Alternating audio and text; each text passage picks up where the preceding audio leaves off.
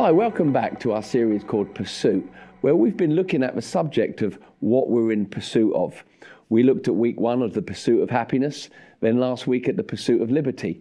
Today I want to look at the pursuit of life. Now, we're basing these thoughts on something that was written in the Declaration of Independence that was given from America to England in 1776 on the 4th of July, where they wanted freedom from the rule and reign of Great Britain to be their own autonomous nation. And in this letter of declaration, they made some interesting points, and we're highlighting and basing this series on those points. They said that we hold to these truths to be self evident that all men are created equal, that they are endowed by their Creator with certain unalienable rights, that among these rights, that every person has a right to life, liberty, and the pursuit of happiness. So we've been looking at this thought of pursuit. What is it to pursue? To seek after. We've looked at the verses where it says, Seek first the kingdom, then all other things that you need or were formerly in pursuit of, God will add to your life. So we did this in reverse order. We spent the first week looking at happiness and last week looking at liberty. And we came up with a common denominator. And that was simply this that there's nothing wrong with pursuing happiness. There's nothing wrong with pursuing liberty. There's nothing wrong with pursuing life. It's where you pursue these things that things can go wrong. Because true happiness is found in God alone. True liberty is found in God. Liberty from your past, but also liberty for your future as you realize, like the Bible teaches, that the Lord is Spirit and where the Spirit of the Lord is, which is now within our lives, there is liberty and freedom. So today I want to pick up on the third one, which is life. Now, when we consider life, just like happiness and liberty, true life is found in one place, and that's in Jesus Christ.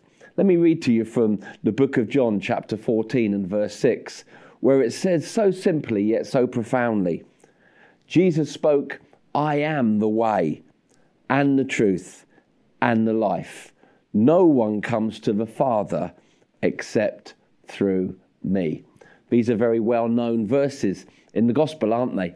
That speak of true life being in Christ and how the Father's life can be the experience of every person that comes through Jesus. What do we mean by the Father's life? That life that He made Adam to enjoy is available today, and it's better than any other life that this world can offer you. Just like God's happiness is better than any other happiness, God's liberty is better than any other liberty. The life that we're invited to know that comes through knowing Christ is superior and greater than any other life that could be offered us. Now, we know that this word life is the word Zoe. That's the word that's used. And when you study the word Zoe, it means a couple of things. It means true life, it means the God kind of life, it means eternal life. And I've added to that the manner or type of life that God enjoys Himself. Imagine that. They use this word Zoe in this scripture in John. So, what Jesus is saying is, I am the way, I am the truth, and I am life. Not the life of this world, but the God life, eternal life. All who come through me find the same quality of life that God enjoys Himself. We also know that it's abundant life. Another well known verse is John 10, verse 10 where Jesus speaks of what the devil offers, but then speaks of what he offers. Firstly, he speaks about the devil as the thief, and he says the thief, Satan, comes only ever with one agenda kill, steal, destroy. You always know the fingerprints of Satan or the handiwork of the devil because there's destruction, there's theft, there's death. Those are characteristics or hallmarks of what the devil's busy doing. He said, The thief, he comes to kill, steal, destroy. But then he brings the great news. And he says, But me, I have come that you would have life and life in full abundance. Again, the word that he uses there for life is Zoe. Jesus is saying the devil comes to kill you, destroy from you, rip you off, ruin you, break you. But I've come that you would experience not just life as this world produces or offers, but the God kind of life, life that is in full abundance. Now, when you look at that word abundance, a bit of a word study again on that word abundance, it's the word perissos, and it means superabundant in quantity, superior in quality, and beyond all measurement. So when Jesus speaks about life, for those who are in the pursuit of life, he says, Find true life in me, and the life that you find in me will be superabundant in quantity. It will be superior in quality to any other life that you can experience and beyond all measurement. Now, for us to understand the life that Jesus offers us, we've got to understand the life that we all inherited or were born into through the first man, Adam. Again, this is that conversation about two Adams. That all of us who are alive today on the planet, all of us were born into a natural life which is actually, when you discover the life that God offers, nothing more than mere existence. Through your first birth that involved your mum and your dad, you were given life, natural life, even though the Bible says, though you were naturally alive, you were actually born spiritually dead. Why? Because Adam's disobedience, treason in the garden, separated him from God's true life, God's Zoe life. And of course, every one of us were in Adam and Eve when they were separated from God's true Zoe life. So we were born physically alive, we experienced natural life, yet all of us remain spiritually dead to the life of God, true life, until the moment we come to Christ. So the first Adam gives us natural life, but the second, or more uh, correctly termed the last Adam, Jesus, introduces us to true life, which isn't just life that lasts a lifetime, but is also eternal. So we were born naturally through Adam, we're born again spiritually, reconnected to true life through Christ. So, what I'm saying is very simple. True life, life beyond anything you experienced before knowing Christ, is found in Christ alone. Let me read you another verse from 1 John. 1 John chapter 5 and verse 11 puts it this way. And the testimony is this that God has given us eternal life and this life, this eternal life, is in his Son. He who has the Son, Jesus, has the life. He who does not have the Son does not have the life. It's interesting that it speaks of the life, not a life. Because anyone alive today has a life, but the life that God intended for you to know, for you and me to know, is found only in Jesus. Those who have Jesus have the life. Those who don't have Jesus don't have the life, even though they have a life. Hope that hasn't confused you. Makes a lot of sense when you think about it. What we're speaking of here is how all were dead in Adam, though alive naturally, but all come to life or true life through Christ. It says this in 1 Corinthians 15, verse 22 For as in Adam all die, so also in Christ all shall be made alive. Again, that introduces us to the thought of disconnected and rejoined.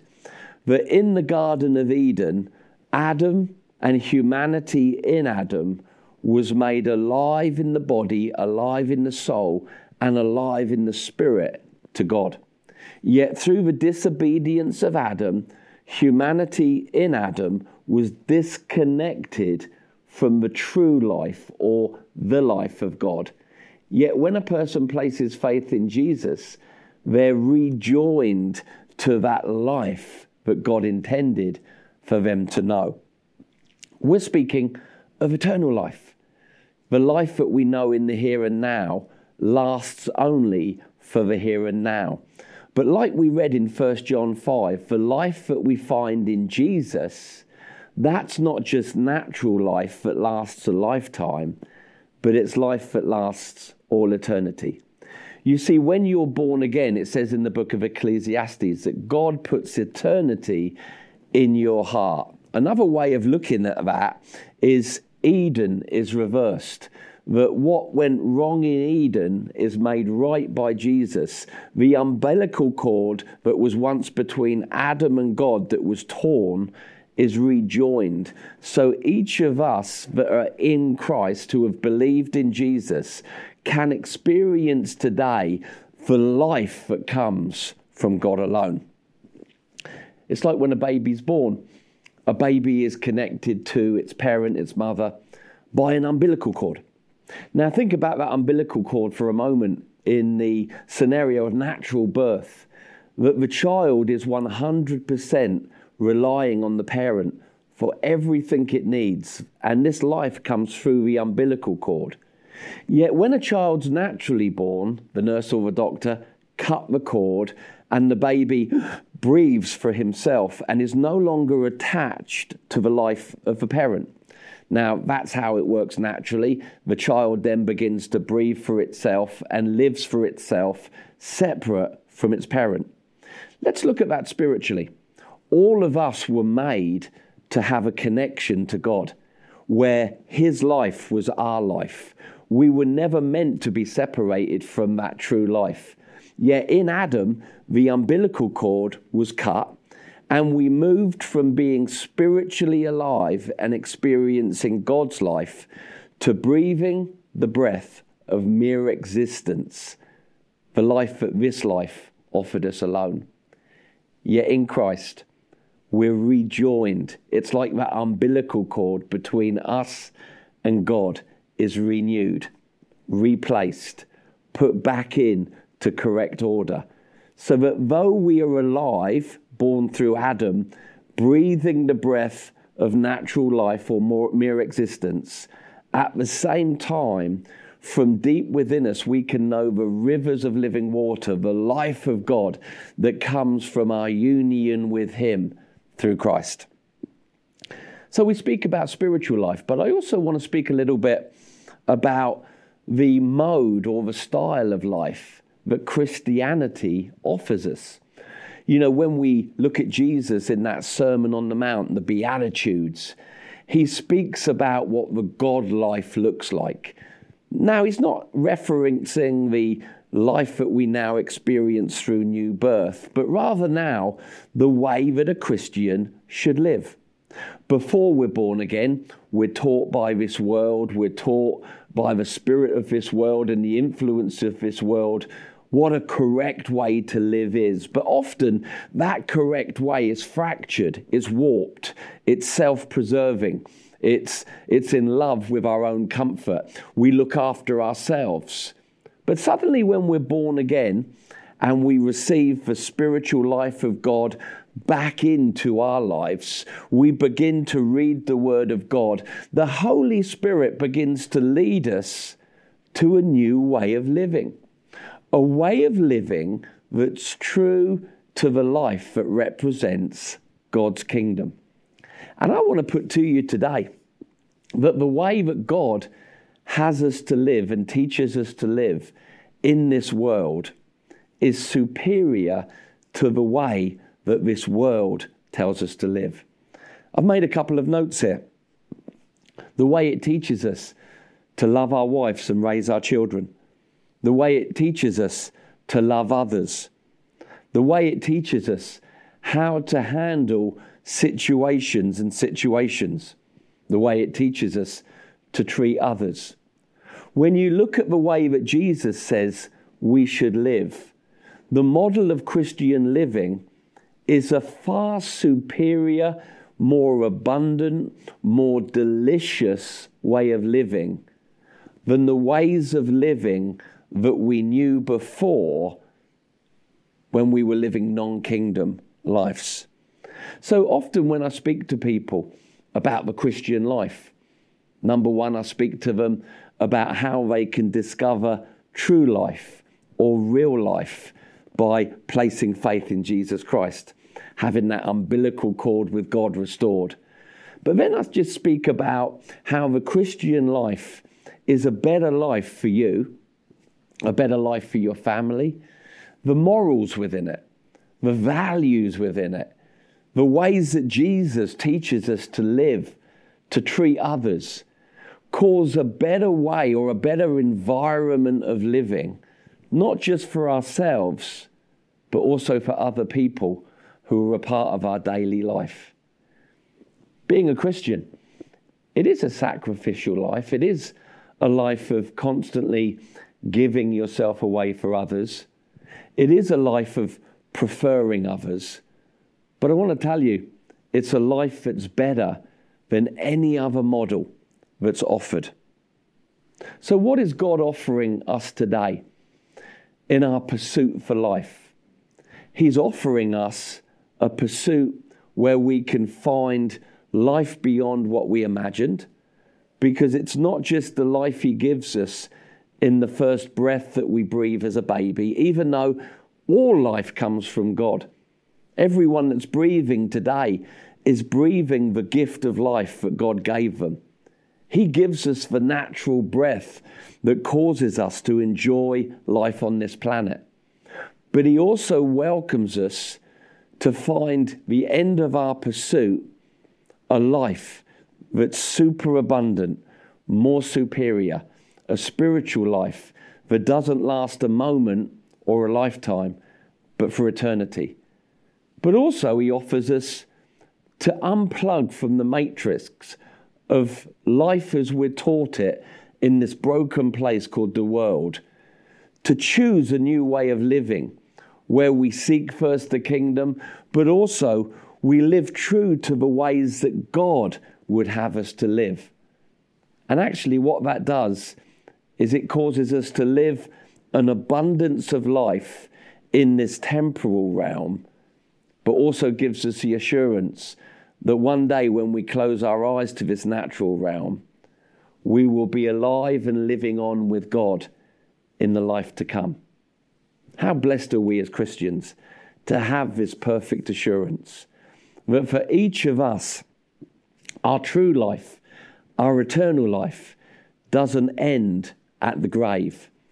We just simply shed our earthly tent and we keep on living. Why?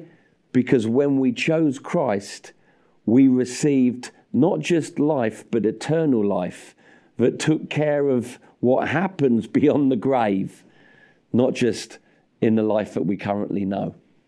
Maybe you're watching today and you're saying, I've never received this eternal life. Well, the good news is, it's just one prayer away.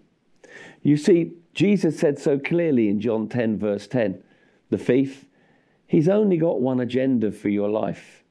His agenda is to kill, steal, and destroy. Most of us experience some form of theft or destruction or death in our life. But then Jesus says, My offer still stands. Why not turn from him and turn to me? And if you turn to me, I will give you life, but life more abundantly. Notice how he doesn't force it upon us. The truth is that Jesus Christ today is still the truth in a world of confused lies. He's still the way for those who feel confused and don't know where they're going. And he's still the life. Not a life, but the life that everything inside of you craves to know. I heard it put once that in every person that's fallen, every son and daughter of Adam, there's a God shaped piece of jigsaw that leaves them in pursuit of things to try and fill this inner longing that can only be filled with God.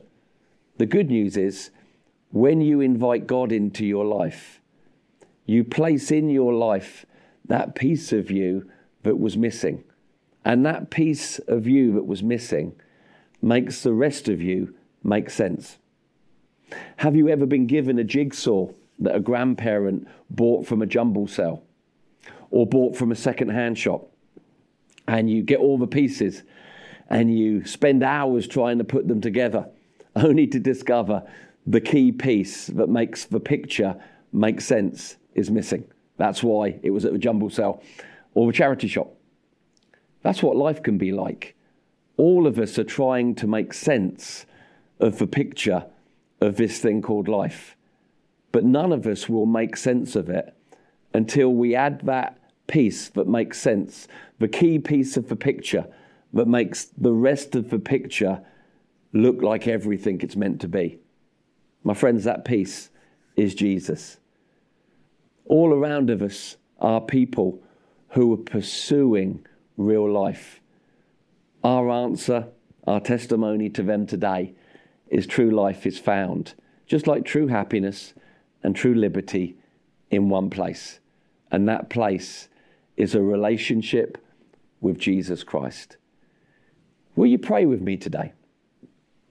Just say amen if you want this to be your prayer at the end. Heavenly Father, thank you for giving Jesus to be the way and the truth and the life to me here in the 21st century. I choose to believe that true life, eternal life, is found in your Son alone. Jesus, I acknowledge that you died on the cross for me. You gave your life for me so that I could experience your death, but also experience your resurrection. Thank you that when I place faith in you, like it says in the book of Romans, I die with you, I'm buried with you, and I rise to newness of life with you. Jesus, I place faith in you today as Lord and Saviour.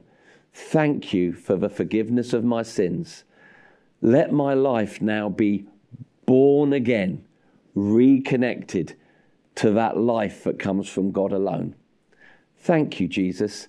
I receive your salvation as a gift today. And I thank you that I declare with confidence because I've believed in Jesus, I am saved. Amen. That's the only prayer you have to pray. Please feel free to contact us if you have any further questions or speak to somebody you know who's a follower of Jesus. I hope you've enjoyed this time today. Join me next week again as we continue to look at the things that we're pursuing and how the things that we're pursuing are found in God. God bless.